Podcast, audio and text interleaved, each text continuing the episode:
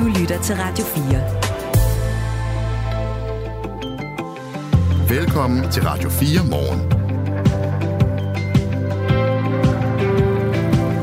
Ja, godmorgen. godmorgen. En øh, første dag i en øh, ny måned, der ja. hedder februar. Jeg hedder Kasper Arbo. Jeg hedder Michael Robach. Vi nærmer os foråret. Ja, det gør vi vel. Du, du yes. ved, jeg er en forårshund. Jeg ja, er en hund det, efter forår. Det trænger vi sørme også til. Det har rusket, og det har revet, og det har blæst, og det har regnet, og det har været det mest uvenlige vejr i hele februar, og den er kun lige begyndt. Åh, oh, no, no, no. Om et øjeblik øh, ser vi nærmere på regionale borgerforslag. Det lyder ret kedeligt, men det er jo ja. faktisk øh, noget, der handler om, at vi alle sammen kommer til at bestemme lidt mere, hvis vi bor de rigtige steder. Øh, mere om det om lidt. Og så skal vi også til noget, der slet ikke lyder kedeligt, i hvert fald ikke, hvis man er interesseret i bøger, for i dag der kommer den store pris, Øh, boghandlernes pris, den, de gyldne laverbær, de bliver uddelt i eftermiddag til en forfatter og en bog, som har gjort det rigtig, rigtig godt. Og den her pris, øh, den er særlig ved, at det er alle ansatte i landets boghandlere, der kan stemme. Og vi taler med en af dem, der har stemmeret. Det gør vi efter nyhederne klokken halv ni. Det er øhm, gået op for det laver jeg lidt citationstegn om. Det er gået op for forsvarsminister Troels Lund Poulsen, at man nok bliver nødt til at genåbne forsvarsaftalen, der blev lavet øh, forgangne sommer, for at sætte mere fart i investeringerne i materielle til forsvaret.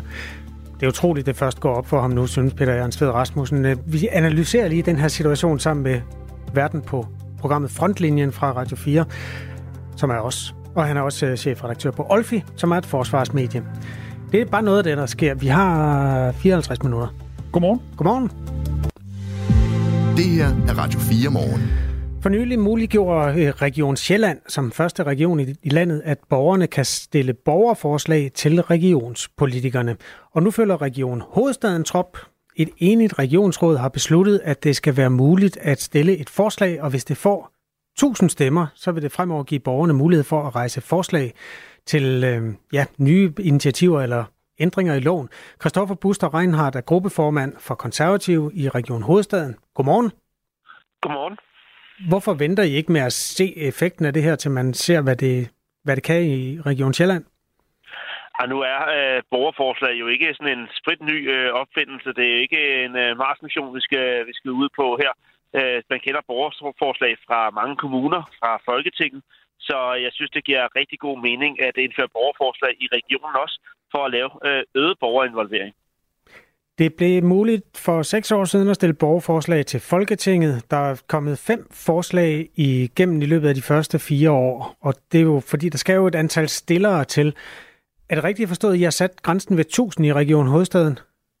Ja, der var et oprindeligt forslag fra Venstrefløjen, der hed, at øh, grænsen skulle være 5.000, og øh, så lavede vi borgerlige partier et ændringsforslag, hvor vi sænkede grænsen til 1.000, som alle de tilsluttede sig.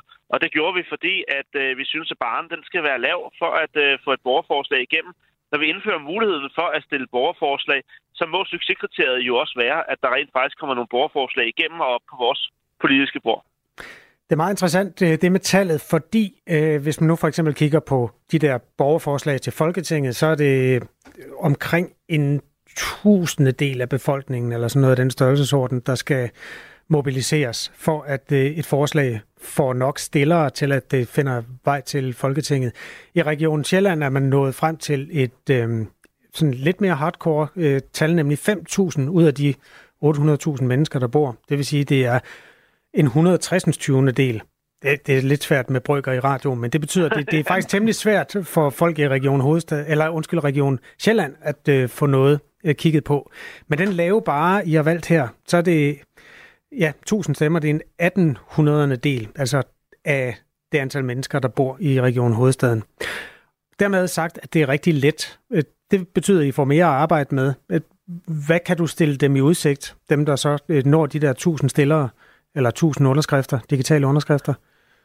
Ja, forhåbentlig får vi øh, mange øh, borgerforslag på, øh, på bordet, øh, og øh, jeg kan love, at øh, vi giver det en seriøs og ordentlig politisk behandling.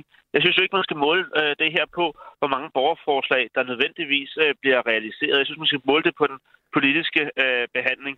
Øh, fordi der er jo stadig øh, uenigheder i det politiske rum. Vi har stadig det repræsentative demokrati. Øh, og øh, jeg bliver jo ikke enig med enhedslisten, bare fordi, at øh, der er et øh, borgerforslag. Men vi skal behandle det seriøst. Omvendt sagt er det jo heller ikke et mål i sig selv, at der ikke er nogen, der bliver vedtaget. Øh, det vil jo så være en useriøs politisk behandling. Så det er den seriøse politiske behandling, og ærligt talt, så tror jeg ikke, at vi bliver fuldstændig uh, druknet i, uh, i borgerforslag. Uh, jeg tror godt, at vi kan håndtere det. Og hvis vi skulle blive fuldstændig oversvømmet og druknet i det, så kan det da godt være, at vi skal se på uh, antallet af underskrifter. Men uh, det, uh, det tror jeg er en uh, teoretisk situation. Men altså, hvis den opstår, så kigger vi på det. Christoffer Buster Reinhardt her er gruppeformand for de konservative i Region Hovedstaden, hvor det altså bliver muligt for de 1,8 millioner mennesker, der bor der, at stille borgerforslag.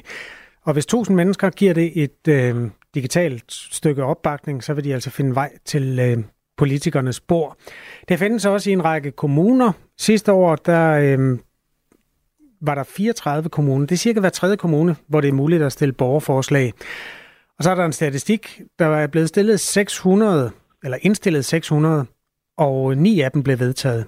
Så der er sådan en succesrate på omkring halvanden procent, viser en opgørelse, som Altinget, netmediet, har lavet. Halvanden procent. Altså du vil gerne over 0, Christoffer Buster Reinhardt, men du vil gerne, også gerne garantere, at det bliver ikke 100 procent af dem, der bliver vedtaget. På hvilken måde forventer du, at folk skal føle, at de har en chance for indflydelse, når det nu er i det her tilfælde halvanden procent chance for overhovedet, og at det bliver til noget? Jeg sidder udover i regionsrådet, sidder jeg også i kommunalbestyrelsen i Rudersdal Kommune. Der har vi også indført borgerforslag øh, i den her valgperiode. Der har vi haft en håndfuld borgerforslag. Der kan jeg sige, at øh, senest der har vi da øh, på baggrund af et borgerforslag vedtaget at etablere en klatrevæg. Øh, det var nogle øh, unge fyre, der stillede et, øh, et borgerforslag herom, og øh, det er nu øh, kommet ind på budgettet, og den skal etableres i år, den klatrevæg. Så jeg vil sige, jeg har været med til at realisere øh, borgerforslag øh, også. Øh, jeg synes, at øh, jeg synes, det er vigtigt, men det er klart, der er jo også forskel på kvaliteten af borgerforslag. Der er også borgerforslag, der koster øh, mange, mange penge, mange millioner, øh, i nogle tilfælde milliarder. Øh, det er jo sværere at realisere end noget, der er, er lidt lavere hængende øh, frugter. Det er jo også den øh, den, den virkelige virkelighed, at øh, vi står i den situation. Og så er der jo selvfølgelig de politiske holdninger. Vi er jo også valgt til at øh, repræsentere de ideologier og de vælgere, vi, øh, vi, vi, øh, der har valgt os. Mm. Og øh, der, der synes jeg jo, at det er fair nok, at vi behandler det øh, politisk. Jeg synes jo ikke, det skal være sådan, at bare fordi man stiller et borgerforslag og øh, har samlet et antal underskrifter, at så har man ret til at få det vedtaget øh, sit forslag. Det vil jo være at disrupte det repræsentative demokrati fuldstændig. Øh, når vi sætter grænsen til 1000 underskrifter i Region Hovedstaden, så øh, tror jeg faktisk ikke, der er et eneste regionsrådsmedlem, der sidder med under 1000 personlige stemmer i, i regionen. Hvis der gør det, så er det måske en enkelt. Men altså, øh, de fleste regionsrådsmedlemmer har jo flere personlige stemmer end 1000. Mm. Så øh, hvis man skal en rettighed til, at øh, alt bare skulle vedtages, så synes jeg og egentlig også, det vil være useriøst. Seriøst det er at give det en ordentlig og god øh, politisk øh, behandling. Så kommer det interessante, fordi kommunerne står med nogle meget borgernære ting. En klatrevæg, det er ret borgernært. Regionerne står med noget psykiatri og noget sundhedsvæsen. Hvad er det egentlig for en type borgerforslag, du gerne vil have? Jamen, det er jo lige præcis ikke mig, der skal bestemme det. Men jeg kan jo sige, at vi allerede har arbejdet med borgerinddragelse i Region Hovedstaden. Så sent som i tirsdags, øh, samme dag som vi vedtog det her med borgerforslag, der er præsenteret et opgaveudvalg, hvor politikere og borgere sidder sammen øh, deres anbefalinger til øh, den sidste tid. Altså, hvordan kan vi gøre den sidste fase af livet øh, bedre? Helt konkrete anbefalinger fra almindelige borgere, der sidder sammen med politikere. Det er et super stærkt stykke arbejde. Det er jo også en måde at lave borgerinddragelse på. Jeg har også været ude at besøge alle ungepanelerne på hospitalerne. Hvert hospital har et ungepanel, der ja. man sammenligne det lidt med et elevråd på en skole. Øhm, og øh, der blev jeg da også mødt med nogle øh, rigtig øh, fine eksempler, der normalt ikke ligger på det politiske bord. For eksempel, at øh, internetforbindelsen på hospitalerne, den ikke er god nok til at kunne streame ordentligt, når man er langtidsindlagt. At øh, de unge, de synes ikke, at det er fedt, når de er på børne- og ungeafdelingen, at Peter Plus hænger på væggene hele vejen. Det er ikke særlig fedt at få vennerne på besøg der. Eller at Øh, de har problemer med at øh, få deres SU, når de er langtidsindlagte, fordi at øh, studievejlederne på gymnasierne de ikke øh, kender, øh, kender det godt nok. På baggrund af det har vi jo indført ændringer. Blandt andet har vi i øh, indført sin egen studievejleder til at øh, hjælpe øh, unge øh, studerende, der er langtidsindlagte. Så vi laver allerede borgerinddragelse, og det synes jeg jo, vi skal fortsætte med. Det her det er bare et led i det med borgerforslag. Og det var da dejligt konkret i virkeligheden, det der Christoffer Buster Reinhardt. Det må være rart at møde nogle øh, mennesker, der, der sådan har øjnene på virkeligheden, øh, hvis man samtidig taber den af syne. Ja, det, det, det, det synes jeg nu også. Jeg har jeg bruger meget tid på at være ude og besøge vores hospitaler og også at tale med borgere og så videre. Men det er klart, at det er jo noget andet, når man taler direkte med det, mm. end når det er gået igennem 10 embedsmandsled. Altså det er jo bare også virkeligheden. Øh, og det er nogle andre problemstillinger. Og nogle gange så er det ikke alting, der koster øh, millioner og milliarder. Nogle gange kan man godt fikse tingene uden de helt store øh, problemer. Og det betyder faktisk rigtig meget øh, for mange. Og det er jo der, politik bliver helt fantastisk, synes jeg. Det er, når man kan lave en konkret forskel for nogle mennesker. Christoffer Buster Reinhardt er gruppeformand for de konservative i Region Hovedstaden. Tak fordi du var med her. Selv tak. Region Hovedstaden, der altså huser knap en tredjedel af landets befolkning, og hvor det fremover bliver muligt at få et borgerforslag til behandling, hvis man kan samle 1000 underskrifter på det. Du hører Radio 4 morgen klokken er kvart over 8. Jeg, jeg ved ikke tal på, hvor mange gange jeg har hørt fra folk, ej, I er bare sådan en power couple. Skilsmisse, livskrise og en familie, der pludselig skal være to. Og I kan bare det hele. Hver uge inviterer Marie Sloma Kvortrup en kendt dansker ud i sin kolonihave til en samtale om knuste hjerter. Og så knækker jeg fuldstændig sammen. Jeg falder til gulvet. Splittede venskaber. Der knækkede filmen. Der kunne jeg ikke mere. Og hvordan man rejser sig og kommer videre. Og det gik jo også op for mig, at alt det, han har bildt mig ind, det er jo en stor fed løgn. Lyt til Skilsmissen i Radio 4's app, eller der, hvor du lytter til podcast. Radio 4. Hvor er det fucked up, det jeg har levet i. Ikke så forudsigeligt. Der er en ø, nyhed, som jeg er lidt i tvivl om, hvor interessant den er men vi kommer til et sted, hvor jeg er sikker på, at de fleste er med. Den hedder Kirona hameri, et sjældent krebsdyr, som er blevet fundet ved høfte Q i Fjaltring. Det er ja. nærheden af Lemvi i det nordvestjyske. Roer af de her små... Det, det ligner nærmest en lille, lille bitte kalkvulkan, som sidder på stenene. Altså det er dyr der? Eller hvad? Ja, ja det, det er dyr der. Det ligner en kalkpyramide? Ja, en lille bitte en. Nå hvis jeg bedst skal beskrive den. Jeg synes, det er interessant. Du har fået mig med. Okay. Det er en meget sjælden en, der er blevet fundet eller opdaget øh, sædene der, og den er så blevet bragt ind til noget, der hedder Jyllands Akvariet, hvor en mand, der hedder Michael Madsen, han øh, altså sørger for at formidle glæde og begejstring ved de undervandsdyr, der nu er. Han siger, roer er ikke synderligt sjældne i visse lande, men i Danmark er de øh, meget sjældne. Og så fortæller han om den her Kirona hameri, det er faktisk ruerne, som har verdens længste penis i forhold til deres egen kropslængde. Den er syv gange længere end dyrets egen længde, siger Michael Madsen. Oh, oh, en gang til. Syv gange længere? Ja. Okay. Det er da... John okay. Dillermand, John Dillermand. Han er verdens længste Dillermand. Der er næsten ikke noget, han ikke Ah, ja. nu, nu, nu, har du, nu, har du, nu, blev, nu blev historien lidt mere folkelig, kan man sige. Ja, det var lige præcis det. Han fik de der roer indleveret tidligere på måneden, og nu går de rundt i et akvarium bag ham. Øh, ja, han har haft akvariet i 27 år, og han har aldrig set øh, sådan nogen som dem der. Og jeg glæder sig over, at der er noget nyt, han aldrig har set før. Så hvis du øh, ser... ser hvad? ser hvad, Kasper? Ja, hvis du besøger Jyllands Akvariet, så kan du se den. Noget, der er... Eller dem. Var det syv gange længere? 8, 7 til 8. Det er da også noget. Klokken er 17 minutter over 8. Det her er Radio 4 morgen. Snart så kan det blive forbudt for Aarhus Kommune at servere turbokyllinger på plejehjem, i skoler og i øh, andre institutioner. Et overvældende flertal i Aarhus Kommunes byråd udtrykker nemlig opbakning til et forbud mod kommunalt indkøb af den hurtigt voksende kyllingerace, som altså bliver kaldt turbo kyllinger. Og hvis det når frem til et egentligt forbud, så vil det være den første kommune i Danmark, altså Aarhus, der forbyder turbokyllinger. 30 ud af 31 øh, byrådsmedlemmer bakker nemlig op øh, om det her forslag, og bag forslaget står øh, SF, SF og øh, løsgængeren Tur Hastrup, som vi har forsøgt at komme i, tak, i kontakt med, men dog uden held. Men vi har ringet til Mathilde Hjort Bressom. Hun er byrådsmedlem i Aarhus Kommune for Venstre. Godmorgen. Godmorgen. Det lyder som om, du kom med på et afbud. Det var altså ikke meningen. Jamen ved hvad, jeg er glad for, at de ringede alligevel. det er godt. Nej tak til turbokyllinger. Hvorfor stemmer Venstre for det? Jamen, øhm, det gør vi, fordi det her jo er en, et forslag af naturlige afløber af det forslag, som Fødevareministeren i sommer præsenterede med et blæt flertal bag os fra både regeringen og flere støttepartier, som jo tilsiger, at man både øh, nationalt i Danmark skal udfase turbokyllinger, men også øh, internationalt i EU vil arbejde hen mod det. Så i Aarhus giver det selvfølgelig god mening, at vi også er en forgangsby i den forbindelse, og, øh, og starter her som den første by i landet med også at udfase indkøbet af turbokylling øh, herhjemme i Aarhus. Men bare lige for at forstå det rigtigt, er det sådan, at den er på vej til at blive udfaset i forvejen, så I er bare sådan lidt foran? Vi er jo lidt foran, kan man sige. Det er jo allerede besluttet øh, både nationalt, at man vil arbejde for en udfasning øh, internationalt, såvel som at det allerede er ved at blive udfaset i landets kantiner rundt omkring.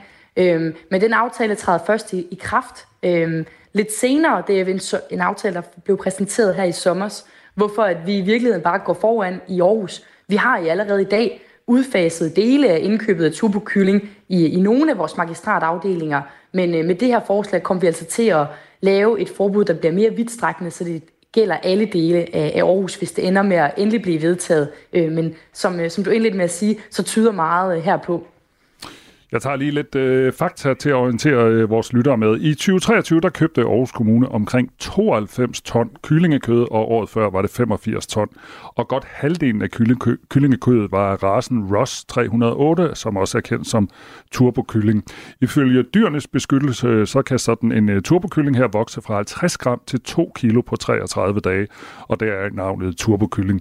Den ekstremt hurtige vækst gør, at kyllingens organer og ben ikke kan følge med vægten, så mange slet ikke kan gå gå normalt, og de får ofte helbredsproblemer, de her turbokyllinger. Lige nu der taler vi med, med Tilde Hjort Bressum, som er byrådsmedlem i Aarhus Kommune og altså valgt for Venstre. Og den her turbokylling, den er jo øh, også blevet populær, hvis man kan sige det sådan, fordi den er et rigtig, rigtig billigt alternativ til det, man kalder for eksempel velfærdskyllingen. Hvad kommer det her til at betyde for Aarhus Kommunes øh, økonomi? Altså, skal I skære ned på noget andet, hvis ikke I skal spise øh, turbokylling i kantiner og andre steder? Altså som du selv fortæller, så er det her jo en kylling, som er avlet til at, at vokse ekstremt hurtigt. Så det er jo en kylling, som har rigtig mange øhm, problemer, og hvis ben og organer øh, ikke altid kan følge med, fordi den i, virkelig bliver, bliver avlet til at, øh, at skulle spises rigtig, rigtig hurtigt. Så det er altså dyr, der ikke bliver behandlet ret godt. Så det er også derfor, at man ønsker at gå en anden vej, så at vi også står på dyrenes side og indkøber noget, øh, forsøger at skifte efterspørgselen over til noget, øh, en mere langsomt voksende kylling i stedet for. I Venstre der er vi i hvert fald ikke interesseret i, at man skal have mindre kød, mindre kød undskyld, øhm, bare fordi man ikke skal have lov til at købe turbokylling længere. Så vi ønsker at gå i dialog med, øh, med forskellige aktører, og så gerne kunne øh, lave nogle gode øh, indkøbsaftaler på en anden slags kød fremadrettet. Det er i hvert fald vores klare ambition.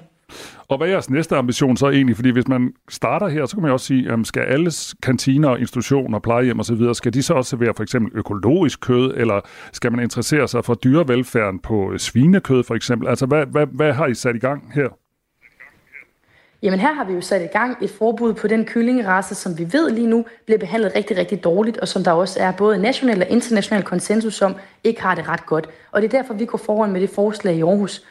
Jeg vil ikke øh, udtale mig om, om hvorvidt øh, økologi eller mindre økologi er den rigtige ting. Det tænker jeg, at, øh, at man er fint, øh, fint tilfreds med på de enkelte steder selv. Og jeg synes ikke nødvendigvis, at det her det bliver en glidebane hen til at forbyde mere andet slags kød overhovedet. Tværtimod, jeg synes, at det giver mening, at man får lov til at spise noget kød ude på de enkelte institutioner, ude på plejehjemmene, hvis man fortsat har lyst til det. Men det er klart, at når vi indkøber som kommune, så er vi også nødt til at indkøbe etisk forsvarligt. Og derfor så kan vi ikke indkøbe en kylling, der er blevet avlet på 33 dage til at skulle veje over 2 kilo. Øhm, det hænger simpelthen ikke sammen med de værdier, som Aarhus Kommune også gerne vil have. Byrådsmedlem øh, Jakob Søbergaard Clausen fra Danmarksdemokraterne, han stemte også for, men han har dog den bekymring, at forbuddet generelt vil tvinge i anførselstegn borgerne til at spise mere plantebaseret. Og der er ifølge ham allerede skruet ret meget ned for oksekød, og hvis det her så også betyder mindre, altså mindre kylling, så har han altså den bekymring, at man ikke kan tilbyde lige så meget kød, som man gjorde førhen. Det siger han til Aarhus Stifttidende. Deler du den bekymring, at nu skal alle være vegetarer i Aarhus? Vi deler i hvert fald øh, et fælles ønske om, at man fortsat skal have mulighed for at kunne spise kød ude på plejehjem og på enkelte institutioner og i de forskellige kantiner, som er offentlige, hvis man har lyst til det. Det skal i hvert fald ikke være, være os, der står i vejen for, at, at bøffen kommer til at fylde mindre på tallerkenen fremadrettet. Så derfor så håber vi selvfølgelig også, at vi kan indgå nogle gode aftaler med nogle forskellige andre aktører, end vi har gjort tidligere, og få købt ind i nogle store mængder af gang. Det er også noget af det, der kan være med til at trække prisen en lille smule ned. Og de økonomiske forhold, og hvad det kommer til at betyde, det er jo noget, vi skal behandle i en magistratsbehandling, hvor vi så vil få et overblik over, øh, hvor vi ligesom skal sætte ind, hvis at prisen kommer til at overstige for meget. Ikke desto mindre, så er vi ikke interesseret i, som jeg har indledt med at sige, at, øh, at man får mindre kød på tallerkenen. Vi synes ikke nødvendigvis, at alle skal tvinges til at være vegetar. Hvis der er nogen, der har lyst til at spise mere plantebaseret, er de selvfølgelig velkomne til det, men øh, det er ikke øh, vores ambition, at, øh, at man skal stoppe med at spise kød bare for at gøre det. Løsgænger i Aarhus Byråd, Henrik Arns, øh, Henrik Arns er den eneste ud af 31 medlemmer, der stemte imod det her forslag. Og vi har talt med ham her på Radio 4 morgen om, hvorfor han stemte imod. Prøv at høre med her. Jamen, grunden til at stemme imod, det handler sådan set ikke så meget om turbokyllingen. Det handler bare om, at jeg ikke mener, at øh, vi skal sidde inde på rådhuset og bestemme, øh, hvad de skal gøre ude lokalt. Øh, der er jo nogle af mine kollegaer, der siger, at vi skal gå forrest, men det er ikke os, der går forrest. Vi tvinger dem til at gå forrest, som er afhængige af kommunen. Altså de ældre, som bor i vores øh, plejehjem, for eksempel. Så de har jo ikke noget valg derude, om de skal købe dem. Øh, og det mener jeg bare ikke, man skal blinde ud af. Det mener jeg, personalet og de ældre selv og pårørende ud, det kan de selv finde ud af. Det harmonerer jo heller ikke særlig godt i forhold til en fristillelsesdebat, vi har lige nu med, at vi skal have de her lokale friplejehjem at vi så skal til at bestemme, hvilke kyllinger de skal købe. Der er man altså langt nede i detaljen med, hvad de skal gøre ud lokalt. Sådan sagde altså øh, løsgænger i Aarhus Byråd Henrik Arndt, og lige nu der taler vi med Mathilde Hjort Bressum, som er byrådsmedlem i Aarhus Kommune for Venstre. Lige øh, forleden dag, der havde vi jo et ældre udspil, og det handlede stort set kun om, at man skulle lægge masser af beslutningskraft, for eksempel ud til plejehjemmene. Så hvad siger du til den her pointe om, at nu kommer I og bestemmer, hvad de enkelte plejehjem og andre institutioner skal gøre? I Aarhus der er vi jo med til at frisætte øh, 10 plejehjem for tiden, som, øh, som vi håber øh, falder rigtig, rigtig godt i jorden. Vi har i hvert fald fået en stor efterspørgsel på, og der er rigtig mange, der har lyst til i højere grad at frisættes for nogle af de her kommunale øh, retningslinjer, som vi tidligere har udstrukket. Så øhm, det bliver selvfølgelig en rigtig spændende proces, og, og følge også en, øh, en proces og en frisættelsesproces, som Venstre har slået på trum for, både ved seneste budgetforlig, men faktisk hele den her valgperiode. Så det bakker vi selvfølgelig op om. Når det er sagt, så er det jo ikke sådan, at fordi man bliver frisat for regler og rammer, at der overhovedet ikke kommer til at eksistere nogen. Selvfølgelig er der en, en kasse, man skal leve op til, øhm, så at, øh, det, at alle kan få en nogenlunde samme serviceniveau de fleste steder. Og derfor så er vi jo ikke interesseret i at detaljstyre de enkelte steder overhovedet, tværtimod. Men altså, når der vi indkøber uetisk i kommunen, så er vi også nødt til at sætte nogle retningslinjer herfor. Og det er derfor, vi har været med til at stille forslaget, eller bakke, for, bakke forslaget op, om at øh, forbyde indkøbet af, af turbokyllinger. Men øh, jeg synes ikke, at, at, at min kollega Henrik Arns har ret i sin antagelse om, at, øh, at vi går ind og detaljstyrer, fordi vi sætter nogle overordnede retningslinjer for, hvad man skal indkøbe og hvad man ikke skal indkøbe, hvis at indkøbene direkte er uetiske. Sådan sagde Mathilde Hjort Bresum. Tak fordi du er med her. Selv tak. God dag. I lige måde. Baller op. Baller ned boller i min mave. Hvis jeg ingen boller får, så laver jeg ballade. Ja, det handler om faste lavnsboller. Og Kasper, godt tænke mig, at vi lige brugte to minutter på at lave åbent værksted. Altså, der er flere medier, der har prøvet at lave sådan åbne redaktionsmøder, hvor lytterne og seerne kunne følge med, og det er næsten altid blevet droppet. Ja. Det var ingen, der gad at se det, og øh, journalisterne sad helt stille og turde ikke sige noget som helst, fordi der var nogen, der sad og glodede med. Men lad os lige gøre forsøget. Godt, velkommen til redaktionsmødet. Ja, fordi vi vil gerne lave noget om faste lavnsboller. Og det er blandt andet, blandt andet fordi, når vi på redaktionsmøderne er færdige med at tale om Nordic Waste og primærvalg i USA og ældrereformen, så falder talen for tiden meget ofte på faste lavnsboller.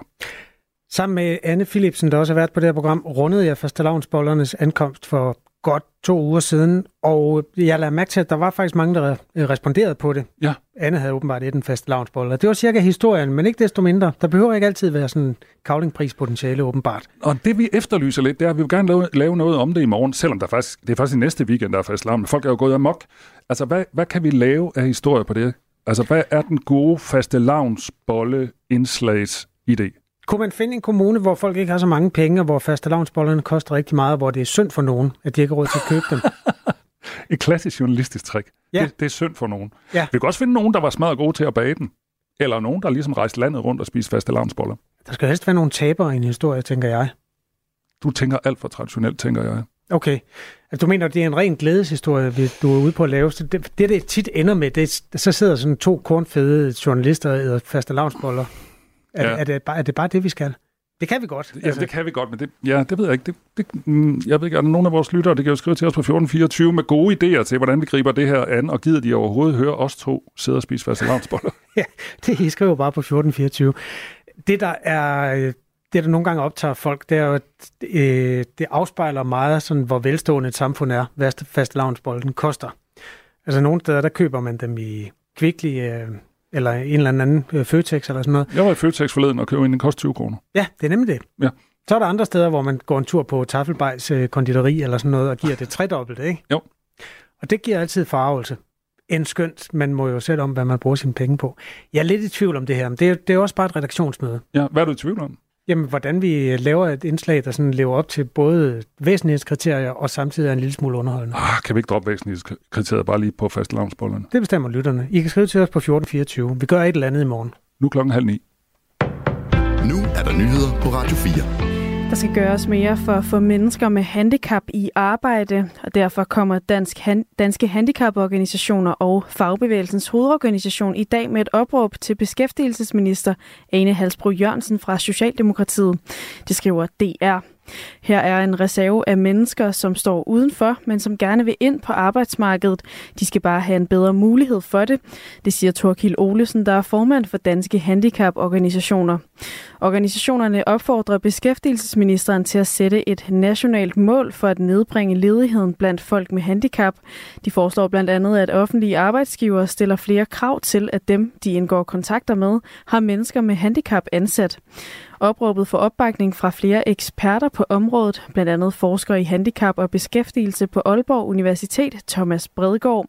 Der ligger noget arbejdskraft, som vi ikke udnytter tilstrækkeligt, og det harmonerer jo ikke med, at arbejdsgiverne har et åbenlyst behov for mere arbejdskraft, siger han. Ledigheden på det danske arbejdsmarked er 2,9 procent ifølge de seneste tal fra Danmarks Statistik.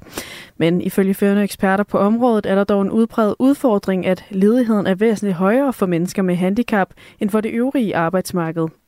Beskæftigelsesminister Ane Halsbro Jørgensen anerkender problemet. Vi kan og skal være markant bedre til at få ledige med handicap ledige med handicap i arbejde. Lige nu har vi dedikeret eksperter til at kigge på nye anbefalinger på området, og derefter tager vi hul på den politiske proces, siger hun. Uvær i Norge aflyser færgeafgange til og fra Danmark.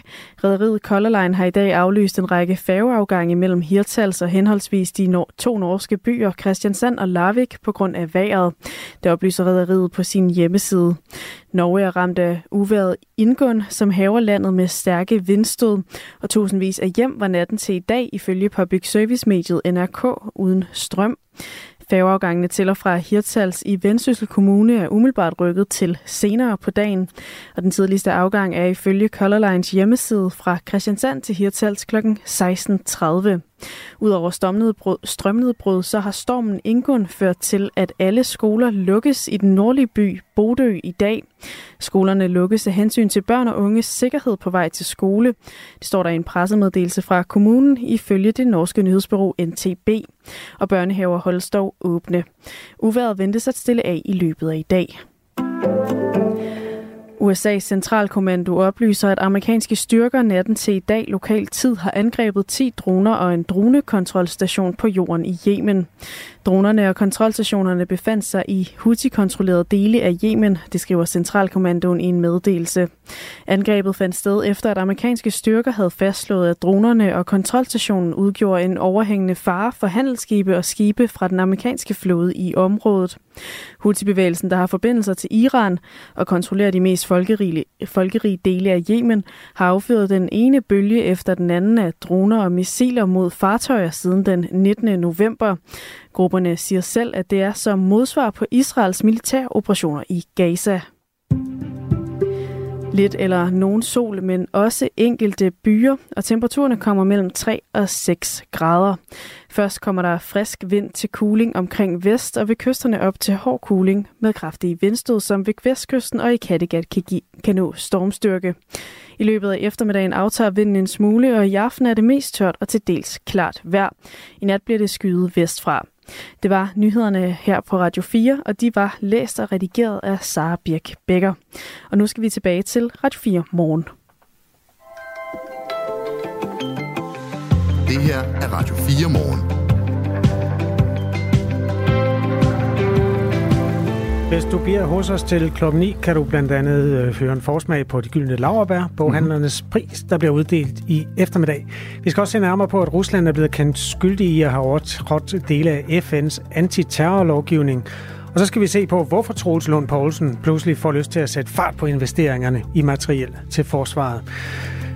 Ja, det er bare lidt af det.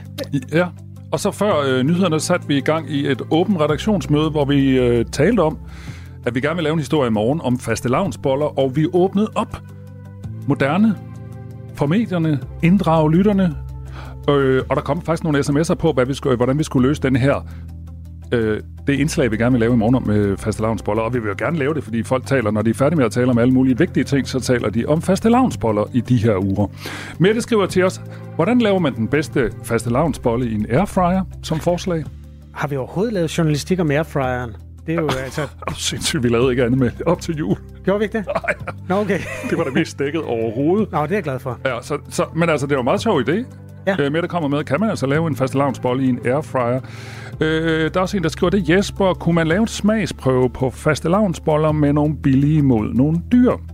Der er også en, der skriver, en lytterkonkurrence. Send din bolle ind, og vi tester. Jyllandsposten gjorde det engang med julekonfekt, og de var ved at drukne i konfekt. Og så skriver... Det, det synes jeg, Ja, vi ja. skal ja. sige nej tak til lige med det samme. Altså, jeg Ja, kan simpelthen ikke overskue, at der kommer en masse faste lavnsboller med posten. Nej, og med posten, ikke også? Det kan jo tage mange dage. Ja. Så får vi den midt i næste uge. Midt i marts. Ja. Ja. Men det, tak for forslaget i hvert Ja. fald. Er god- Det er et sjovt input. Øh, så skriver øh, Bo fra Fredericia, skriver, her i Fredericia har vi allerede kort den bedste faste lavnsbolle. Det har Fred, Fredericia Dagblad gjort. Ah, de er hurtigere end os. Øh, og det blev bageren i nærheden af mig, nemlig kageboden, som lavede den bedste og mest smagfulde faste lavnsbolle.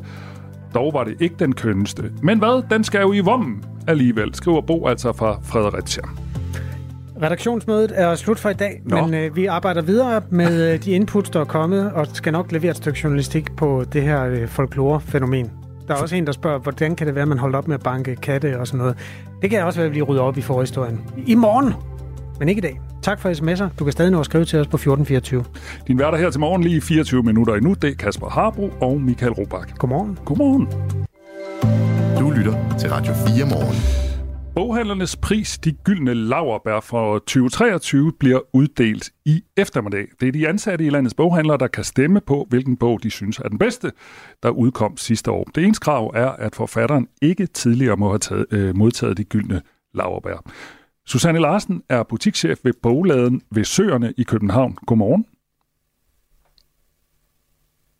Og er du der, Susanne? Hallo? Ja, er du der? Hallo? Ja, kan du høre mig? Jeg kan godt høre dig. Undskyld, der var lige lidt dårlig forbindelse. Det må du undskylde.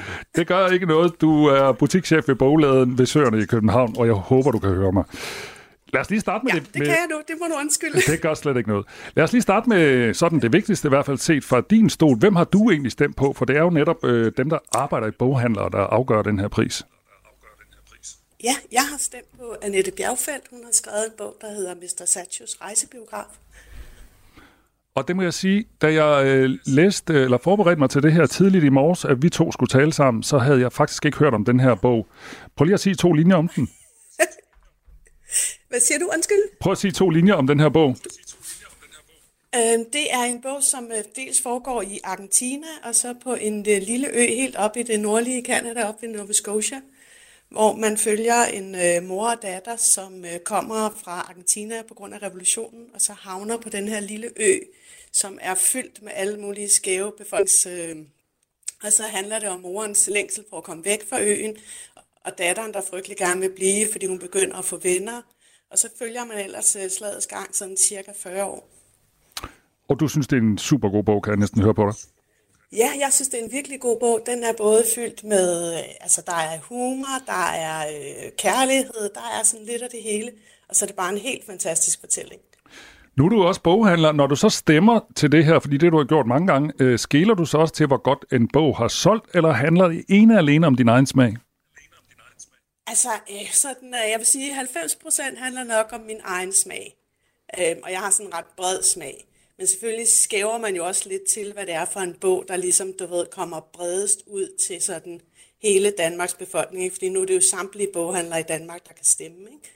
Så jeg synes, at øh, prisen den ligesom illustrerer, hvor langt bogen ligesom er nået ud i hele landet. Ikke? Mm. Jeg har, nu siger jeg bare noget, men jeg har altså på fornemmelsen, at den ikke vinder. Hvad tænker du? Ej, det, jeg vil sige, jeg er måske nok også lidt stemt med hjertet den her gang, fordi hun er lokal på forfatter på Østerbro, og jeg vil gerne støtte op om vores øh, sådan, Ah. lokale øh, forfatter og sådan noget. Og så også fordi jeg i bund og grund faktisk synes, det er en af de bedste bøger, jeg har læst i år. Men jeg vil nok sige, som svag favorit, så tror jeg, at det bliver Kim Blæsbjerg med de bedste familier. Eller eventuelt uh, Mathilda Walter Clark med det blinde øje. Ja, fordi jeg har nemlig hørt øh, fra den, der øh, vores kolleger, en af vores kolleger talte med dig i går, det var anne Sofie, øh, vores kollega, og øh, til hende sagde du, at du plejer faktisk at være meget god til at, øh, at gætte, hvem der vandt de gyldne laverbær. Og nu gætter du så på Kim Blæsbjerg. Hvorfor det? Øh, jeg tror, fordi Kim Blæsbjerg har skrevet en bog, som øh, rammer ned i noget, vi alle ligesom kan forholde os til i hele den her sådan grønne omstilling og miljø, fordi den handler jo om Keminova, øh, som flytter deres fabrik der i starten af 50'erne op til Lemvi. Og så handler den jo egentlig om, hvordan, altså, selvfølgelig skaber det vækst til byen, og folk begynder at få penge mellem hænderne, men der er jo altså også bare lige det der med, at der bliver jo taget hånd om medarbejderne. De går jo ind under alt det der øh, giftstoffer og skal arbejde på akkord. Og det begynder også at blive øh, et problem med sådan, øh, fiskerne begynder at brokse over, at de ikke kan sælge deres fisk, fordi de bliver forurenet, og altså hele miljøet deroppe, ikke? Så han taler sådan lidt ned i hele den her sådan, øh, miljøbevidsthed, folk er begyndt at få i dag, ikke? Mm. De gyldne laverbær, der altså er boghandlernes pris til forfatteren bag årets udgivelse, er blevet uddelt siden 1949, og der er mange store litterære stemmer mellem modtagerne, der er blandt andet Karen Bliksen, To Ditlevsen og Claus Rifbjerg, og sidste år der gik prisen til Maren Utav for romanen 11 procent, og året før gik prisen til Thomas Korsgaard for romanen Man skulle have været der. Og lige nu der taler jeg med Susanne Larsen, som er butikschef ved bogladen ved Søerne i København. Hvad kendetegner egentlig sådan en, øh, en vinder af de gyldne laverbær? Uh, jeg vil sige igen, det kendetegner lidt sådan en bog, som måske har skabt uh, altså noget debat og noget omtale, og så en bog, som man møder ud til, hvad skal man sige, alle kroge af Danmark, ikke? Fordi det jo som sagt er samtlige boghandlere i Danmark, der kan stemme. Så det er en bog, der ligesom, du ved, har, har, har rørt i noget hos, hos os alle sammen, og som er kommet ud både til syd, nord, øst og vest. Øh, og det synes jeg faktisk, øh, de fleste år har ligesom været en bog, som som alle kender, og som alle lidt, lidt kan forholde sig til, eller har læst, eller har en mening om. Der er, far, der er faktisk et par af vores lytter, der siger, den skal Jussi have, men er der ikke noget med, at han har fået den, altså Jussi Adler Olsen? Jussi har desværre fået den, så, og man må jo kun give den til nogen, der ikke har fået den før. Så nogle gange så kan det være lidt svært. Men jeg vil sige, i, år, altså i året 23, der er virkelig mange gode kandidater. Mm. Altså det har virkelig været et godt dansk bogår. Så øh, jeg, jeg, jeg, jeg, jeg, jeg er meget spændt på, hvem der vinder. Det er jeg også. Øh, tak fordi du var med her. Vi får jo spændingen udløst i eftermiddag. Ja. Ja, men selv tak. Altså Susanne Larsen, som er butikschef i Bogladen ved Søerne i København. Klokken den er 18 minutter i 9. Du lytter til Radio 4 morgen. Den internationale domstol i Haag har kendt Rusland skyldig i at have overtrådt dele af FN's antiterrorlovgivning. Rusland er dømt for ikke at have efterforsket økonomisk støtte til pro-russiske grupper i det østlige Ukraine. Det skriver nyhedsbyrået Reuters.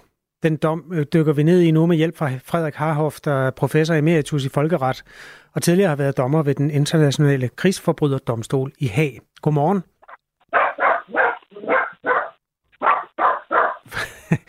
det lyder som om, det er Frederik Harhoffs hund, vi har fået øh, ringet op til. Kan du høre Frederik Harhoff?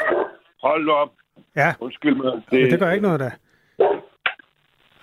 Er der en øh, indbrudstyv eller noget? Nej, nej, det er... Vi, du, der, når hanen galer, eller hestene vrinsker, eller... ja, okay. Eller, min, min kone er lige kørt, så det kan være det. Nå, nu har jeg lukket mod, så kan de ikke høres. Så Nå. kan ikke høre dem. Jamen, det, det gør ikke spor. Øh, Frederik Harhoff er altså øh, professor emeritus i folkeret. Vi taler om, at Rusland er kendt skyldig at have overtrådt dele af FN's antiterrorlovgivning. Hvad er din reaktion på det? Ja, det er jo øh, interessant. Jeg skal love for, at øh, den øh, internationale domstol i Haag øh, har haft travlt nu afsat den her kendelse forleden dag om, om Gaza-konflikten, og, og så i, i, i går afsat den så en dom om, om det her spørgsmål om øh, overtrædelse af terrorfinansieringskonventionen. Og i, i morgen ser jeg, at de skal afsige dom i øh, sagen mellem Ukraine og Rusland øh, om hvorvidt øh, øh, øh, Rusland havde lov til at bruge begrundelsen øh, folkedrab som øh, begrundelse for at øh, gå ind og, og invadere Ukraine. Så der er godt gang i den dernede. Dommen, øh, eller øh, øh, dommen her om, om, øh, om hvad hedder det, terrorfinansieringskommissionen går altså ud på, at øh, Ukraine hævder, at øh, Øh, Rusland bevidst har finansieret grupper i Lugansk og Donetsk, de to østlige øh, regioner, øh, med henblik på at finansiere deres terrorisme imod de ukrainske myndigheder. Og det har domstolen altså fundet, at det er helt rigtigt, og derfor er Rusland blevet dømt.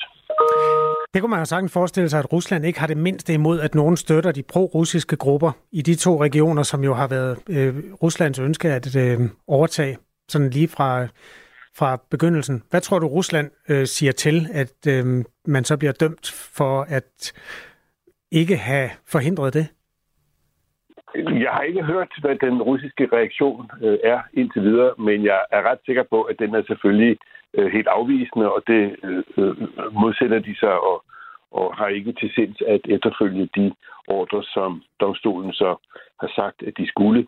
Øh, det er i alt væsentligt en gentagelse af de øh, Øh, forløbige foranstaltninger, som domstolen øh, pålagde i Rusland allerede i 2017, da den her sag blev anlagt.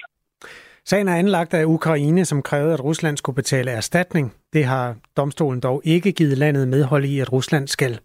Til gengæld er det blevet beordret, at Rusland skal efterforske den her påståede terrorfinansiering i det østlige Ukraine. Altså hvis man ser det lidt ovenfra, så har det jo virket som om Rusland har haft en plan om at øh, overtage det østlige Ukraine i mange år. Og derfor virker det jo ikke som en, altså en ting, man nogensinde vil få Rusland til at anerkende som terrorisme. Altså har det overhovedet nogen betydning, når FN's øh, domstol går ind på den måde her? Det har du ret i. Det har nok ikke den store betydning. Øh, jeg ser det på en anden side sådan, at, øh, at domstolen har jo ikke kunnet øh, Øh, gøre andet, om så sige, når de nu finder, at øh, at øh, Rusland har faktisk finansieret de der grupper nede i Lugansk og Donetsk, øh, så er der ifølge konventionen, altså terror, terror, terrorfinansieringskonventionen, en forpligtelse til, at så skal det land, som øh, det sker fra, øh, gå ind og efterforske forbrydelserne. Og, og domstolen kan jo ikke sige andet end, at det må I så gøre. Og, og så får vi se, øh, det gør Rusland nok ikke, og så kommer der næppe meget mere ud af den historie. Og i løbet af kort tid kan man så også opleve, at samme domstol vil erklære, at Rusland ikke havde nogen ret til at gå ind i Ukraine. Og det vil Rusland ja. formentlig forholde sig til på cirka samme måde. Er det, er det at tage munden for fuld? Det vil jeg tro. Lad os nu se, hvad afgørelsen falder ud på i morgen, når den falder klokken 15, tror jeg det er. Øhm, men men øh, det har du, der, der er jeg meget enig. Der, der vil nok ikke ske videre ved det. Men alligevel, det er jo en vigtig øh, en, en vigtig ting at slå fast, at, øh, at det argument, som Rusland brugte øh, som begrundelse for at invadere Ukraine i sin tid, netop var, at det var Ukraine, der begik folkedrab imod de russiske mindretal i Lugansk og Donetsk. Og, øh, og der tror jeg nok, at så vidt jeg selv har kunnet vurdere, så bliver det svært at komme igennem med øh, den påstand, som Rusland havde dengang, nemlig at, øh, at det var Ukraine, der begik folkedrab. Det tror jeg ikke, at der øh, har kunnet føres meget bevis for. Så jeg tænker, at dommen i morgen vil falde ud til, at, at domstolen vil sige, at det argument, som Rusland brugte i sin tid, det holdt ikke. Ja, altså en ting er, hvordan Rusland forholder sig til det. Rusland er jo part i sagen, og så det er, jo, det er jo lidt en kategori for sig. Er der noget, det øvrige verdenssamfund bruger de her domme til, hvis man nu, øh, som du siger, når frem til, at Rusland ikke havde ret til at gå ind i Ukraine? Ja, så vil man jo bare bruge dommen som yderligere et argument for at lægge pres på Rusland. Øh, Rusland kan jo ikke på den ene side hævde, at, øh, at de står som garant for den øh, internationale retsorden og et regelbaseret verdens, øh, en regelbaseret verdensorden, øh, Øh, samtidig med, at de altså gentagende gange bliver dømt ved den internationale domstol. Øhm, det ser ikke godt ud, og, og det er da klart, det er en tårn i øjet på, på Rusland, øh, at der så reelt i praksis næppe vil ske så meget ved det. Øh, det er nok rigtigt, men, men jeg tror alligevel ikke, man skal undervurdere den betydning, det har for Rusland i det internationale samkvem, at de et par gange her er blevet dømt for øh, at, øh, at have handlet i strid med folkeretten, og navnlig har handlet i strid med, med, med domstolens ordre om forløbige foranstaltninger. Det, det går ikke u, u, umærket hen over sådan et land øh, i, i, i det internationale samfund, men det er klart, at der, der er ikke, ja, så kan man måske supplere med et par yderligere sanktioner mod modstand, men, men det er næppe nogen farbar vej i, i på længere sigt. Frederik Haruf er altså tidligere dommer ved den internationale krigsforbryderdomstol i Haag. Tak skal du have, fordi du vil hjælpe os med at analysere både den sidste og så den kommende dom. Og nu kan du lukke, ja, nu kan du lukke hundene ind igen. Ja, tak skal du have. Tak. det er godt. Tak fordi du var med. Det gør ikke noget. Alt godt. Klokken er 10 minutter i 9. Hej hej. Skal vi sætte en brun på, Kasper? Kommer her. Du lytter til Radio 4. Måske fordi du er en af dem, der rent faktisk har lyst til at høre noget nyt. Radio 4. Ikke så forudsigeligt. Nej. Hvad siger du? Jeg siger bare, nej. nej Sådan oven på den med hunden, ikke? Nej, nej. Det havde vi ikke lige set komme. Godt, øh, klokken er 10 minutter i 9, det var bare det. Det er godt. Efter et møde med EU's forsvarsminister i går, der sagde øh, forsvarsminister øh, Troels Lund, Poulsen, at han overvejer at genåbne forsvarsaftalen, som blev indgået i sommer. Og det skal altså ske for at sætte mere fart på investeringerne i materiel, siger han til DR. Der bliver vi nødt til at se på, øh, om vi kan fremme nogle investeringer hurtigere i at udbygge øh, vores kapaciteter i Danmark på forsvarsområdet også for at nå øh, NATO's styrkemål tidligere end det, som vi aftalte i sommer. Og det er jo ikke mindst fordi, øh, at det er bekymrende, de øh, signaler, øh, vi ser komme fra andre NATO-lande, men jo ikke mindst også af Ruslands vilje til potentielt at angribe NATO. Sådan sagde altså Venstres formand og i den her sammenhæng forsvarsminister Troels Lund Poulsen. Peter Ernst Ved Rasmussen han er vært på frontlinjen på Radio 4 og chefredaktør på forsvarsmediet Olfi. Godmorgen. Godmorgen. Hvad siger du til, at uh, Troels Lund Poulsen nu vil sætte farten op på uh, oprustningen, kan vi vel kalde det? Det lyder som om, at uh, der skulle et EU-forsvarsministermøde til for, at uh, virkeligheden er ved at gå op for Troels Lund Poulsen og den danske regering der er jo noget fuldstændig paradoxalt i, at vi om en måned er to år inde i krigen i Ukraine, og der er ikke tilført så meget som bøjet femøre til det danske forsvar endnu. Mens vores nabolande, Norge, Sverige, Finland, Tyskland, Polen, de baltiske lande opruster med en voldsom hast, ikke alene for at hjælpe Ukraine, men også for at styrke deres egne forsvar, fordi man i alle lande omkring os er klar over, at truslen fra Rusland den er vokset markant, og at, som den norske forsvarschef han siger, vi har et vindue på måske mellem to og otte år til at gøre os klar, øh, så risikerer vi, at Rusland fortsætter sin, øh, sin krigsgærning. Men Peter, og, og det har man fuldstændig ignoreret i Danmark. Men Peter, jeg skal bare lige forstå, hvad, hvad, hvad, der, hvad tror du så, der er sket til det her? Øh, du nævner, at det er sikkert, fordi han har fået øh, noget at vide øh, på et EU-topmøde. Altså, hvad, hvad, hvad har det med sagen at gøre? Fordi det er vel hjemlig oprustning, ikke? Jo, jo, men jeg vil da, jeg lige vil sige, jeg vil da håbe, at han er blevet banket på plads, men, men det er i hvert fald det, man kan tro at der har stået nogle lande omkring ham og sagt, hvad er det, der foregår i Danmark? Hvorfor vil I som det eneste land i Nordeuropa ikke gøre noget som helst her og nu?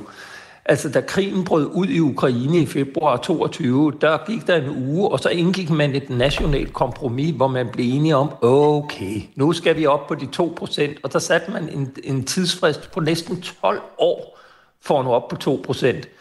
Så øh, gik Venstre med i regeringen, og i regeringens øh, grundlag blev det så skrevet, at okay, nu skal det fremrykkes, og nu skal vi nå op på 2% i 2030.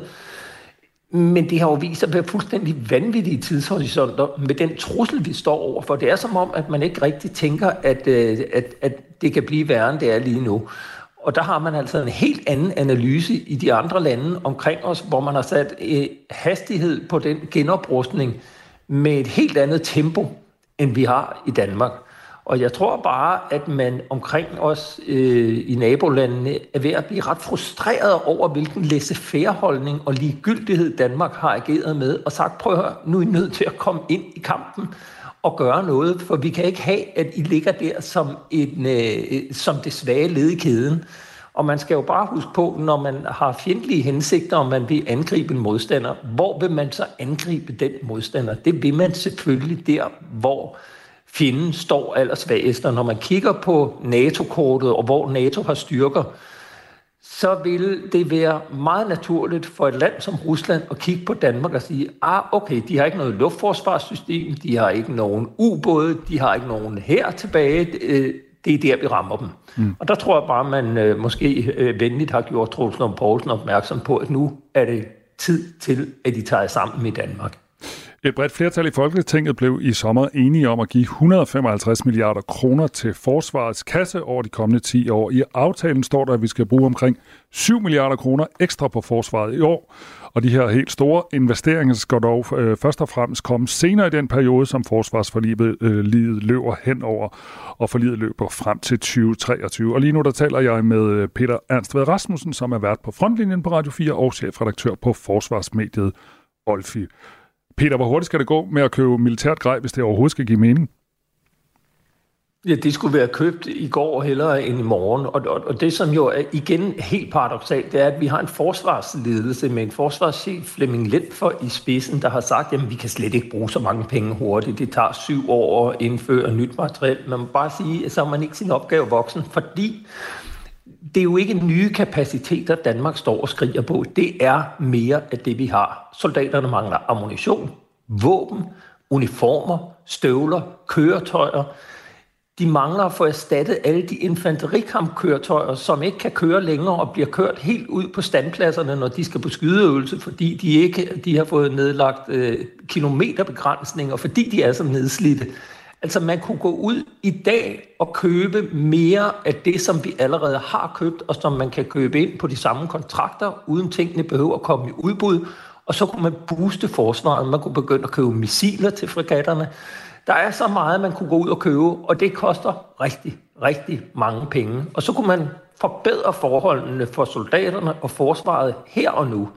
Og jeg kan simpelthen ikke forstå, at man her to år inde i krigen slet ikke har overvejet den tanke før nu. Sådan sagde Peter Ernstved Rasmussen, som altså har været på frontlinjen på Radio 4 og chefredaktør på Forsvarsmediet Olfi. Tak fordi du gjorde os klogere, Peter. Selv tak. Det her er Radio 4 morgen. Husk, at du kan sende os en sms 1424. De tre minutter, der er til rådighed, kan vi bruge til at rydde op i flere forskellige ting. For mm. det første gjorde jeg mig skyldig i en øh, dødssynd. Ja. Jeg har citeret en historie fra et øh, lokalt dagblad, uden at fortælle, hvor det kom fra. Det var ikke pænt gjort. Folkebladet Lemvi ja. har øh, stået fader til den historie, der handlede om øh, krebsdyret med den enorme øh, penis. Altså enormt mål i forhold til krebsdyrets længde. Ah. Og det er dem, der hedder ruer, og der er fundet nogle meget store, nogle af dem. De er kommet i noget, der hedder Jyllandsakvariet hos Michael Madsen i Tyberøn. Ruer, de formerer sig ved at øh, sidde inde i deres hus, ja. og så sender de bare deres penis på langfart. Ah, oplagt. Og, ja, og så ind i et andet hus. Okay. Det, det er ikke så 2024-agtigt, men det er simpelthen det, de gør. Der skal vel være nogen, der bider på i den anden ende, eller hvad? Ja, det tror jeg er fedest ja, okay. som for ruerne, men der, det, det står der altså ikke noget om i artiklen. Men det var Lemvig Folkeblad. Ja, det vil jeg bare lige, gerne lige rydde op i, og så, så er det øh, gjort. Tak til dem. Det var nobelt. Der er også kommet en sms, og det er, nu er vi altså over i en anden historie, men den er egentlig meget fin. Den fra Ulrik i Odense. Gider du ikke læse den op? Øh, den øverste, markeret, blå. Øh, har I slet ikke set noget om mit idé, som ikke har virket i fire dage nu, så vi ikke kan komme på netbank? Ulrik er fra Odense og skriver det her, fordi hans øh, telefon åbenbart bruger styresystemet Android. Hvis man går ind på mitid.dk, så står der, Android-brugere kan blive bedt om at scanne en QR-kode på den samme enhed som MitID-appen. Og det kan jo ikke lade sig gøre. Sagen er jo den, at hvis du på din computer logger på, mm. altså du går ind, og så skriver du dine øh, oplysninger ind, så logger du på ved hjælp af den app, som så sidder i din telefon. Der går du ind og swiper til højre, og så skal du nogle gange også scanne en QR-kode, og den er jo så på skærmen på din computer. Ja. Hvis den er på computeren eller på skærmen af telefonen, så kan du rent faktisk ikke scanne den med telefonens kamera. Nej, det er rigtigt. Som sidder inde. Og det er en idiotisk fejl, som åbenbart øh, er hos MitID. Der står på deres hjemmeside, vi arbejder på en løsning. Det er muligt at logge på med en anden enhed, men det er altså folk, der bruger telefonen til at logge på. Har du mere, du skal øh, rydde op i? Du har, øh, har vi nu tilbage? Ikke andet end, vi måske kan kigge på den der. Den kan vi da sagtens tage med til redaktionsmødet. Ja, sammen med fastelavnsbollerne. Så kan vi også lige... Ja, du har fingeren op. Nå, men jeg vil bare lige skynde mig at sige, at det er i dag 160 år siden, at øh, østriske og preussiske tropper går over floden Ejderen, og krigen mod Danmark er indledt. Det var 1864. Okay, det når vi ikke ret meget af, Kasper. Nej, men det var bare, du, altså hvis du gerne vil vide mere, så kan du eventuelt se øh, alle otte afsnit af Ole Bortendags øh, fine tv-serie, som Danmarks Radio lavede. Den, øh, ja, den var, den var god. Det er otte timer, du aldrig får tilbage. Du kan også overveje at blive her på kanalen og høre nyheder med Sara Birk Becker, og øh, efter nyhederne så er der mandat, og mandat markerer i dag, at det er øh, senere i den her måned er tre år siden, at øh, Rusland gik ind i Ukraine, og gæsten øh, på den historie er Michael Åstrup Jensen, som er altså Venstres udenrigsordfører og formand for Udenrigspolitisk Nævn. Og så er der faktisk både Kenneth og Patrick, der skriver, at deres Android-telefoner sagtens kan gå på netbank. Så det er åbenbart øh, et spørgsmål om, hvilken bank man har. Klokken er blevet ni. Du har lyttet til en podcast fra Radio 4. Find flere episoder i vores app, eller der, hvor du lytter til podcast. Radio 4. Ikke så forudsigeligt.